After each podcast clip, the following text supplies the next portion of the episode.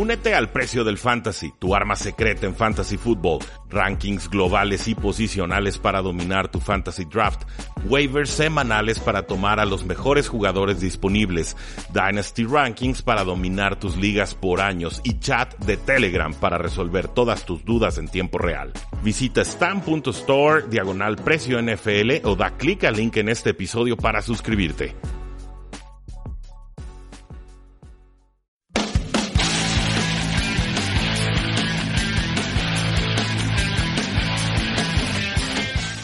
Saludos a todos y bienvenidos a un programa más de Tres y Fuera, donde la N F L no termina y nosotros tampoco. Mi nombre es Rudy Jacinto, me encuentran en Twitter como arroba paradoja N F L y este audio lo estamos subiendo unos, unas cuantas horas más tarde de lo acostumbrado porque, ah, qué días más complicados hemos tenido en estas últimas semanas. Eh, ayer estuve en un concierto, muy complicado el asunto por supuesto, Pineapple Thief, rock progresivo, bastante entretenido con mi baterista favorito, Gavin Harrison. Si no los conocen y les gusta esa onda del rock eh, progresivo, distinto, eh, exótico, ambiental, échenle una escuchada. Pineapple Thief, prometo que no van a quedar decepcionados. Conciertazos que se aventaron el día de ayer.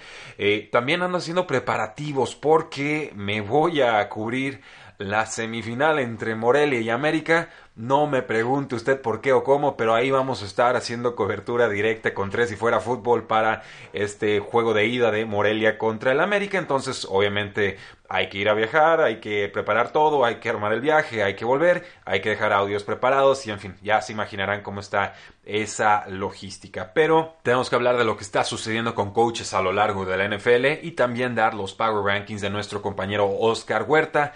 Este audio va a ser tomado directamente de un video que estaremos subiendo al canal de YouTube para que se vayan suscribiendo y activando la campanita de notificaciones. Prometo que no van a quedar decepcionados. Tres y Fuera tiene muchas sorpresas próximamente para todos ustedes. Eh, probablemente ya lo saben, en los, las Panteras de Carolina despidieron al head coach Ron Rivera a mediados de su novena temporada. Era el séptimo head coach con más antigüedad en la actualidad de la N F L y ya sonaba el run run del despido desde el off-season pasado. Esto no tendría que ser una sorpresa para nosotros si hemos estado siguiendo las noticias que salen desde eh, Carolina. Hay un nuevo dueño, David Tepper. David Tepper es una mente financiera muy respetada en Wall Street, eh, maneja hedge funds, es alguien eh, muy progresivo en cuanto a su pensamiento matemático analítico, ¿no? Eh, me parece que Ron Rivera es algo distinto y no con esto pretendo demeritarlo, simplemente es, es más tradicional en su forma de trabajo de la N F L, entonces yo sí veía fricciones ahí y creo incluso que le dio tiempo extra esta temporada para Eh, pues no desestabilizar de alguna manera la franquicia, pero también para terminar de confirmar que Ron Rivera no era la opción que él estaba buscando para ese puesto.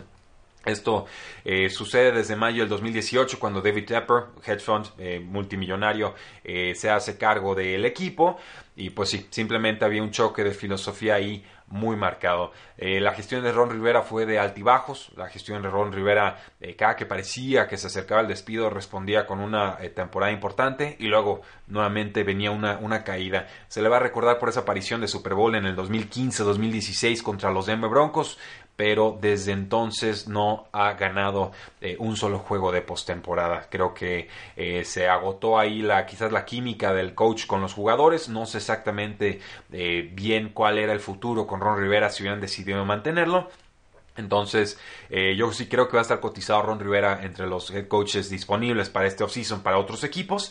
Y si no, pues seguramente como coordinador defensivo también hará un excelente trabajo porque es una mente defensiva muy respetada en la N F L. Para cubrir las distintas vacantes que se van generando, las Panteras promovieron al coach de la secundaria eh, Perry Fewell como head coach interino. La segunda vez que lo hace, ya lo hizo una vez con los Bills del dos mil nueve. Acabó mal su gestión con, como coordinador defensivo de los Giants hace ya eh, varios años, por eso se dejó de hablar de él como head coach o como posible candidato eh, a head coach y no parece que sea una opción seria para que Carolina lo mantenga en este offseason en ese puesto. Las Panteras también promovieron al coach de quarterback Scott Turner como eh, coordinador eh, ofensivo. El padre de Scott, por supuesto, es el coordinador ofensivo North Turner, quien dejará ese puesto para convertirse en asistente especial del nuevo head coach. Y por su parte, las Panteras también van a mantener al general manager Marty Hurney, eh, a pesar del despido del head coach Ron Rivera. Le van a dar algo más de, de tiempo, pero eh, sí creo que está en la cuerda floja para este offseason. Entonces vienen vientos de cambio para las Panteras de Carolina. Lo he dicho en Twitter y lo voy a decir aquí en el podcast. Me parece que a la hora de la verdad se van a ir casi todos menos Cam Newton, que era el primero que querían vender eh, varios medios eh, digitales. Eh, por su parte, otras noticias que se están dando a lo largo de la N F L en cuanto a directivos y coaches. Mike Garofalo de N F L Network nos dice que el dueño Dan Snyder de los Redskins está verdaderamente evaluando, y esa es una cita, al presidente del equipo Bruce Allen y su estatus con la franquicia. Allen ha estado con los Redskins desde dos mil diez, ha sido presidente, general manager, no ha tenido éxito, apenas tres temporadas ganadoras, toda clase de controversias con directivos, con coaches, con exjugadores, con jugadores actuales y demás. Eh, él fue el que invitó a, al dueño a contratar a Jay Gruden. Él fue el que arruinó las negociaciones con Kirk Cousins. Él es el que está peleado con, con Trent Williams, este tackle izquierdo que dijo no voy a jugar, y no ha jugado y no va a jugar con esta franquicia de nuevo, aunque no quieran aceptarlo.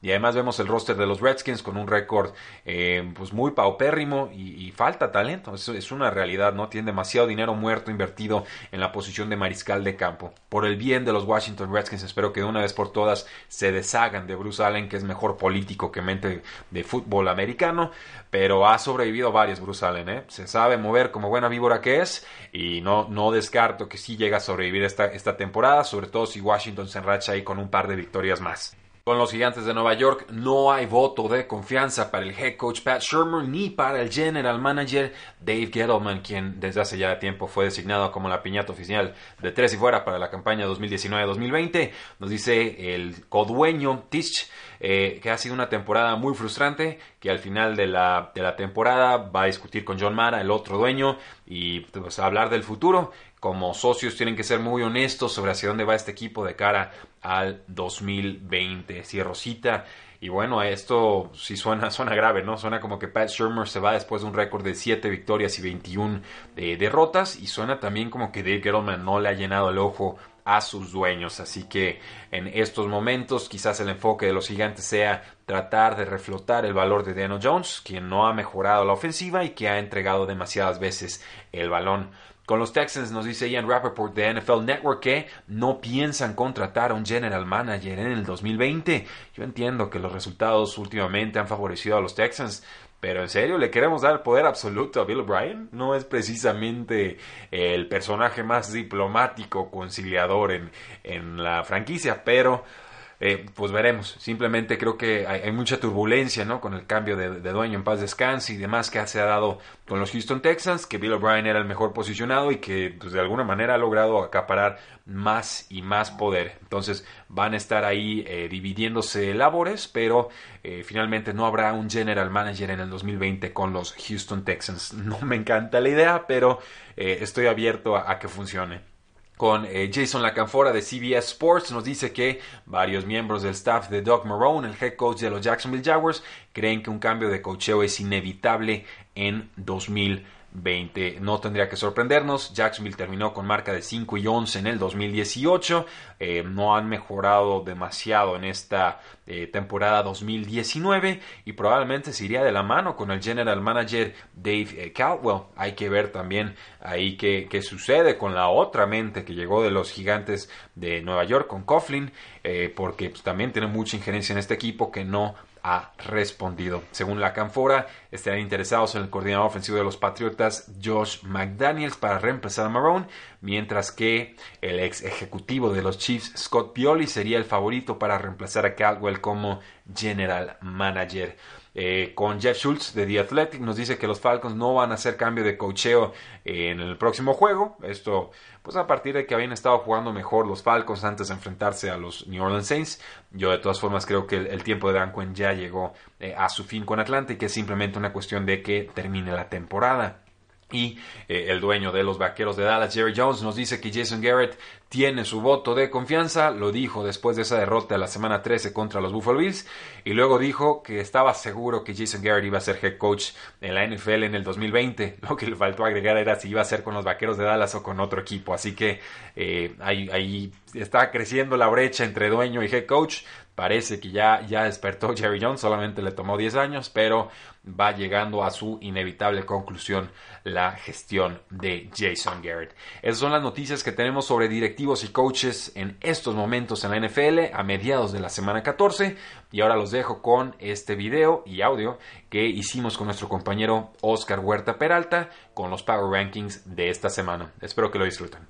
Saludos a todos y bienvenidos a un programa más de Tres y Fuera, donde la N F L no termina y nosotros tampoco. Mi nombre es Rudy Jacinto, me acompaña Oscar Huerta y el día de hoy estaremos comentando sus Power Rankings de la Mes. semana catorce. Y digo sus porque él los redacta, yo los discuto, él los defiende y al final de, del día, pues lo importante es lo que ustedes opinan sobre estos rankings que se van ajustando semana a semana. En el puesto número treinta y dos tenemos a los Cincinnati Bengals que ganan su primer partido gracias a la generosidad de los Jets de Nueva York. Ya lo habían hecho con los Dolphins cuando no tenían victorias, ahora lo hacen con los Bengals. Y los mismos Jets de Nueva York en el puesto número treinta y uno, después de dos buenas actuaciones, vienen y tropiezan de fea manera en el regreso de Andy Dalton. Eh, sí, lo, los Cincinnati Bengals ganan su primer partido de la mano de Andy Dalton y era algo que se podía esperar. Este quarterback, pues de repente te puede dar una campanada y es lo que pasó contra un muy mal equipo de los Jets. Sí, es un quarterback eh, promedio, ¿no? Sí. De ahí para arriba son buenos, de ahí para abajo son eh, malos. Mejorables, mejorables, dejémoslo así. Es okay. la, Andy Dalton es la línea Mendoza de los quarterbacks. En el puesto número treinta tenemos a los Gigantes de Nueva York que pues siguen creyendo en Daniel Jones, su quarterback novato, pero tiene muchas entregas de balón y yo no veo síntomas claros de mejora en esa ofensiva. En el puesto uno veintinueve están los Delfines de Miami que vuelven a ganar de la mano de Ryan eh, Fitzpatrick contra las Águilas de Filadelfia y los Arizona Cardinals que pues, quizás nos llenamos de Arizona esta última semana, creíamos que le iban a ganar a los sí. Rams, tú y yo, y, y perdieron de, de muy fea manera contra Los Ángeles Rams. Sí, bueno, los Gigantes entregando los balones con a mano de Daniel Jones, nos recuerda un poco a Eli Manning. Los Dolphins, un caso parecido a los Cincinnati Bengals, con un coreo que te puede dar una campanada. En este caso, la magia salió. Y los Arizona Cardinals, Kyler Murray en su peor juego hasta ahorita como profesional. Y empieza a sonar para la cabeza de Steve Keim, el general manager, y el coordinador defensivo, Vance Joseph. ¿No suena el head coach? No, todavía no, porque la ofensiva no está tan mal. Bueno, eh, yo ya no veo juego terrestre, era de lo poco que se podía presumir en algunas, hace algunas semanas. Veremos si quizás con algo más de salud de David Johnson eh, pudieran recuperarse. En el puesto número veintisiete están los Washington Redskins que le ganan a las Panteras de Carolina y que provocan el despido de Ron Rivera. Sí. No fue solo por eso, pero este fue la, la gota que derramó el vaso. En el puesto número veintiséis tenemos a los Detroit Lions con el quarterback número tres, David Love. Eh, le compitieron bien a los Osos sí. de, de Chicago, pero fue insuficiente. Eh, también Matt Patricia poco a poco en la silla caliente, dice que sí. hay que cuidar el proceso, que no lo juzguen por los resultados. Eh, muy conveniente cuando los resultados sí, claro. o sea, para eso te pagan y no los consigues, ¿verdad? Y en el puesto número veinticinco, los Atlanta Falcons que eh, pues quieren salvar a Dan Quinn, pero a este paso no parece que lo vayan a hacer y pierden contra los Santos de Nueva Orleans. Sí, bueno, lo de Dan Quinn ya creo que ya no es rescatable. Por parte de los Redskins, Eh, logran ganar sin afectar su posición en el draft. Es algo importante. Darius Guy se está viendo muy bien. Y los Detroit Lions, pues Blow se vio competente, se vio, se, no tenía nada que perder. Por ese lado lo veo, se vio mejor que otros, me atrevo a decir. Bueno, la comparación y... sería Jeff Driscoll, que Jeff Driscoll sí. lo que te ofreciera un poco más de movilidad, pero con la precisión de brazo era del sí, lado no. o peor, ¿no? O sea, no era, no era nada excepcional. Eh, en el puesto número veinticuatro tenemos a Los Ángeles Chargers, una chargería más. Se encuentran nuevas formas de perder ahora contra los Denver Broncos. En el puesto número veintitrés, pues los mismísimos eh, Denver Broncos en el debut del quarterback novato Drew Lock. No me gustó del todo su actuación. Eh, tuvo tuvo destellos. Por, sí, o sea, jugaditas muy puntuales. Eh, no lo vamos a crucificar ni a, ni a exaltar por una por un partido, pero eh, para mí sigue incompleta la calificación ahí. Y en el puesto veintidós tenemos a los Osos de Chicago con un Mitchell Trubisky que jugó bien, sí, contra sí, la defensa bien. de Detroit, pero trescientas yardas, un par de uh-huh. touchdowns, eh, involucrado Allen Robinson, involucrado Anthony Miller. Eh, ojalá se enfrentaran a Detroit todas las semanas. Sí, bueno, también hay que tomar en cuenta que enfrentaron al tercer quarterback de Detroit, es algo importante que destacar, y ganaron por menos de una anotación. Trubisky juega bien, no, no te voy a decir que espectacular, pero juega como se ha esperado que jugara toda la temporada. Así es, en el puesto número veintiuno tenemos a los Cleveland Browns. eh, tenían que ganar la de los Steelers, no lo hicieron, sí. Con esto pues prácticamente eliminados ya de la pelea por la A F C, sí. Tenían que sacarle ese paso adelante a, a los Pittsburgh Steelers, si no, no lo consiguen. Yo sigo buscando a, a Odell Beckham junior no, y no Todos. Lo encuentro, totalmente eh, desaparecido. En el puesto número veinte, las Panteras de Carolina, que despiden ya a su head coach eh, Ron Rivera. Eh, sorprende el momento en el que lo despiden, pero no sorprende el hecho. Yo creo que no. ya había un divorcio muy consumado entre David sí, Tepper. Era eventual. Sí, un, un dueño muy analítico, muy forward thinking, muy, muy de vanguardia. Y Ron Rivera, que es un head coach no malo, pero sí más tradicional. Y creo que nunca hicieron eh, sí. buena, buena mancuerna. Y en el puesto número diecinueve, los Jacksonville Jaguars. Y me atrevo a decir que eres muy generoso con ellos, hmm. porque eh, mandaron a la banca a Nick Foles. Y regresa entonces Gardner Minshew. Les mete una paliza. Eh, pues, ¿quién, ¿Contra quién jugaron esta semana? Fue contra... Contra... ¿Titans? No, esa fue la no, semana no, pasada. Fue la semana pasada contra Tampa Bay. Contra Tampa Bay, así es. ¿Tú crees que ganaba Jacksonville? Los dos creíamos que ganaba. Ah, no, no, tú, tú no, no, Tampa Bay, no, no yo, yo iba con Tampa. No aposté eh, tacos, mira, pero yo iba bueno, con Tampa. Fui generoso por una razón. Regresó Gardner Minshew. Debe de estar mejor que Nick Foles. Evidentemente lo vimos dentro del mismo partido. Eh, Carolina despide a su head coach después de perder contra un muy mal equipo. Parece que todos los años pasa esto con algún equipo. El año pasado Arizona le ganó a Green Bay y le costó la chamba a McCarthy. Y pues los Browns, Odell Beckham llega a su sexto juego consecutivo sin llegar a cien yardas. No, bueno, ya lleva como mil partidos con menos de treinta yardas también. Sí, o sí, sea, sí. Es, es, apaga y vámonos, ¿no? Mejor véndanlo si lo van a estar desaprovechando de esa manera. El jugador deberá de tener algo de culpa, pero parece ser más sí. del ecosistema que del talento del jugador. En el puesto número dieciocho, los Tampa Bay Buccaneers, un partido adecuado de, de James sí. Winston, ¿no? y, sí, sin tantos errores. Y la sorpresa de que meten a Peyton Barber en lugar de Ronald Jones sí. como titular.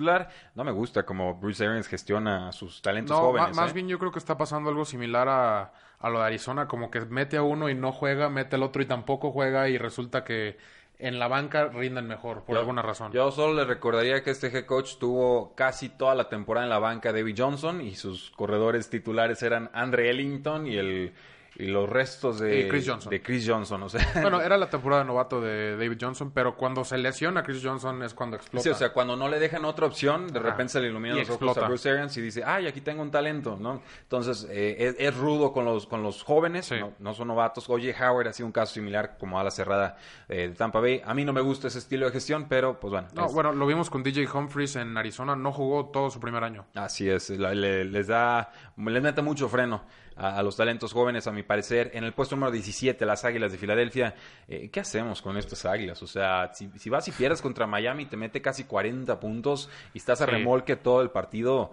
Yo vi cansada la defensa, los vi sin gas en el tercer, cuarto, cuarto. El sí. calor de Miami les llegó, pero no, no hay, no hay disculpa. Sí, sé que tienes lesiones, pero no, no puedes jugar así contra uno de los peores equipos de, de la liga. Te viste mal, sobre todo cuando ya depende tu campeonato divisional. No, bueno, es que ¿qué importa quién gane la división sí. de la, la N F C este? O sea, la puede ganar Washington. O Águilas, o Washington, o Gigantes. Quien sea va a ser este, sí. ahora sí triturado en el primer partido postemporada. No, no están, ni se les espera. En el puesto número dieciséis, los Pittsburgh Steelers, que no tienen a Juju, no tienen al corredor Connor, no tienen a Big Ben, no tienen a Antonio Brown. Sí, no tienen nada. No, están muy lastimados y van y le ganan a Cleveland. No, y ya van siete cinco, ya están en, están en playoffs. Están... Con, def- con defensa y sí, lo sí, poquito sí, claro. que pueden juntar en ofensiva. Y, eh, digo, a los equipos malos les pegan, a los buenos pues no les alcanza. Uh-huh. Normal, el talento está muy mermado, pero sí podemos hablar de un adecuado coacheo de, de, sí, de Tomlin. Sí, definitivamente ya empecé a ver comentarios de Tomlin para coach del año y creo que todavía no llega a ese nivel, pero está haciendo un gran trabajo. Bueno, ¿qué vamos a premiar? O sea, no esperamos nada, hicieron algo, exact- entonces, es, ok, Mike Tomlin. Eh, eh, Eso era, es lo que yo decía, Frank Se esperaba Reich. algo, hicieron mucho, no, hizo mucho más Frank Reich que Mike Tomlin, a mi parecer. No, bueno, ahorita está, están en una situación muy similar donde el quarterback no está, donde no tienen su arma sus armas principales y van parecidos. Es, ¿Mm? es, es, algo, es algo que podemos comparar, por así decirlo. En el puesto número quince, Los Ángeles Rams. Yo no confío en este despertar de los Rams. No, ¿eh? eso es porque fueron contra la peor defensa de la liga. Efectivamente, eh, pero revive la ofensiva de Los Ángeles Rams de la mano de, de Robert Woods y de Tyler sí. Hick y el ala cerrada. Exactamente. Eh, en el puesto número catorce, los Vaqueros de Dallas. Eh, gritos en vestidores. Lloraba el dueño Jerry Jones. El tiempo está ya sentenciado para el head coach Jason Garrett. Se le acaban los aplausos.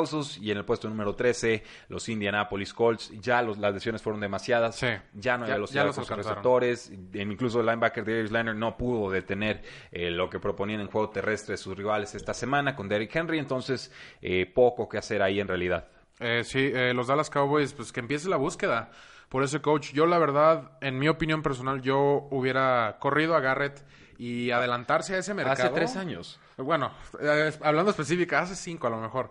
Hablando de esta específica temporada, yo ya lo hubiera corrido, yo ya lo, me hubiera adelantado y lo hubiera brincado un mercado de coaches que puede que esté un poco peleado. Va a haber como siete o ocho despedidas. Entonces, eh. Eh, yo hubiera hecho desde un principio, empieza a planear, ten a tu, a tu entrenador ya en el edificio para todos los procesos de agencia libre, todo el off-season que sea necesario. Eso haría yo.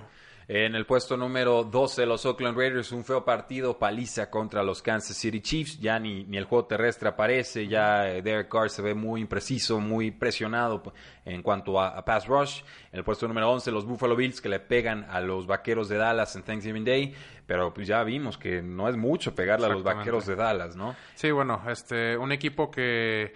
que me hicieron dudar hace unas semanas. Yo todavía tengo sí, dudas. No, yo, tengo yo dudas. Después de este partido, eh, un equipo grande... Mira, Dallas ahorita va eh, literalmente en la línea del medio. La línea Andy Dalton del americano. Es la definición de mediocridad de Vaqueros de Dallas. Exactamente. Bueno, entonces, cuando tú le pones un marcador así a Dallas, significa que estás del lado de los muy buenos. Ok, me parece por así decirlo. Perfectamente razonable la, la apreciación. Y en el puesto número diez, los Tennessee Titans, que son muy distintos con Brian Tannehill. La defensiva está llegando con pass rush. Algo lastimados en la secundaria. Sí. Creo que están evidenciados ahí. Pero el ataque se volca con Derrick Henry y en pases puntuales de play action. Y con eso les está alcanzando. Sí, definitivamente Tannehill está haciendo a lo mejor el coreback que esperamos hace ocho años. No, no digo que esté dando...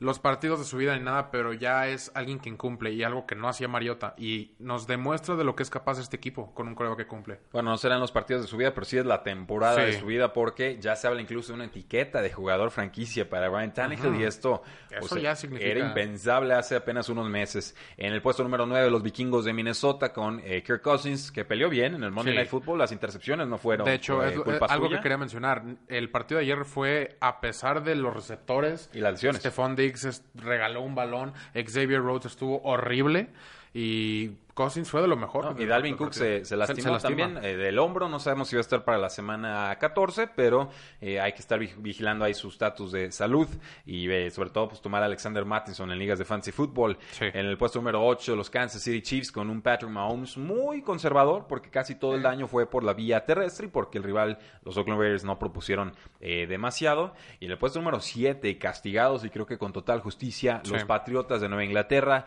que sufrieron contra los Houston Texans, que me parece funcionan mejor el ataque en la segunda mitad que en la primera, uh-huh. pero ya se habían eh, enterrado de, de alguna manera sí. con las entregas de balón en campo corto y con una defensiva que mandaba los blitzes, eh, el cover zero blitz, y que no le estaba llegando a Deshaun Watson, que leía con total perfección la mayoría de las jugadas. Creo que eh, mucho ataque de los corredores por aire, atacando sí. a los a los linebackers, que son pesados de los Patriotas. Son muy buenos con el pass rush y muy buenos conteniendo la corrida, pero cuando los pones a, de reversa sí. a perseguir a corredores Eh, livianitos, ahí sí se, se, se empiezan a ver un poquito más evidenciados.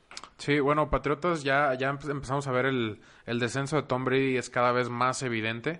Eh, me hubiera gustado ver qué hubiera pasado si este juego hubiera sido en Foxborough, porque creo que se hubiera cambiado sí. radicalmente, y quisiera ver si todavía le alcanza a Brady para ganar esos juegos en Foxborough. Yo, yo, yo creo que sí, o sea... Hay gente que cada año está tratando de sí. pronosticar el final no, de Tom Brady. Algún día va a suceder, eh, pero yo me voy a esperar un año después a un año antes, porque claro. el, el, ha sido el, el arte de fallar, el tratar de predecir el, el deceso o el descenso de, de, de Tom Brady. Y, y también resaltar que venían de estar enfermos como diez o quince sí. jugadores. Eh, tan así que volaron en dos sí. aviones distintos para que no se contagiara el resto del equipo. Entonces, eh, jugadores con Stephon Gilmore, algún safety por ahí, Calvin Hoy. Eh, yo sí creo que jugaron más mermados de lo que normalmente eh, lo harían. Sí, bueno, menciono esto porque pensando en playoffs, eh, Patriotas va a recibir a por lo menos un, un equipo en casa. Bueno, ahí te va, va a recibir bueno, o a Deshaun Watson, o a Patrick Mahomes, o a Lamar Jackson, a dos de esos tres. Sí. Entonces, quiero ver cómo se comportaría estando en casa en un partido así, ya en, en clima decembrino. Sí, totalmente. Bueno, Lamar Jackson por el momento sería sí. ir a visitar a Lamar Jackson, sí. ¿no? no recibirlo en Boston. En el puesto número seis, los Green Bay Packers, gran juego de Aaron Rodgers, aparece nuevamente Devontae Adams, Alan Lazard con jugadas puntuales también importante, y, y sobre todo, pues, la defensa muy oportuna con los Giants sí. de Nueva York. Eh, puesto número cinco, los mismos Houston Texans con una cátedra, nos dice Oscar, con eh, Deshaun Watson, y, y como no, creo que DeAndre Hopkins le gana la partida a Stephon Gilmore. Sí. Insisto, quiero verlo un poco más sano de salud a, a Gilmore en cuanto sí. cuanto sí. a su condición física eh, para ver este duelo. Y los Santos de Nueva Orleans los tienes en el puesto número cuatro, eh, una defensa que le llega nueve veces a Matt Ryan, sí. eh, y pues que prácticamente elimina a los Falcons esta campaña. Sí, bueno, algo que quiero resaltar de los Saints es que logran ganar un partido contra unos Falcons decentes. Eh, le llegan obviamente demasiado a Matt Ryan, pero lo que quiero resaltar es que la defensa todavía es capaz de ganar juegos sin tanto trabajo de Drew Brees y Alvin Kamara. Si a esto le sumas la explosividad que normalmente estamos acostumbrados a ver de Alvin Kamara y la precisión de Drew Brees, que generalmente debe de llegar en estos juegos ya aproximándonos a playoffs, va a ser un equipo muy, muy competitivo.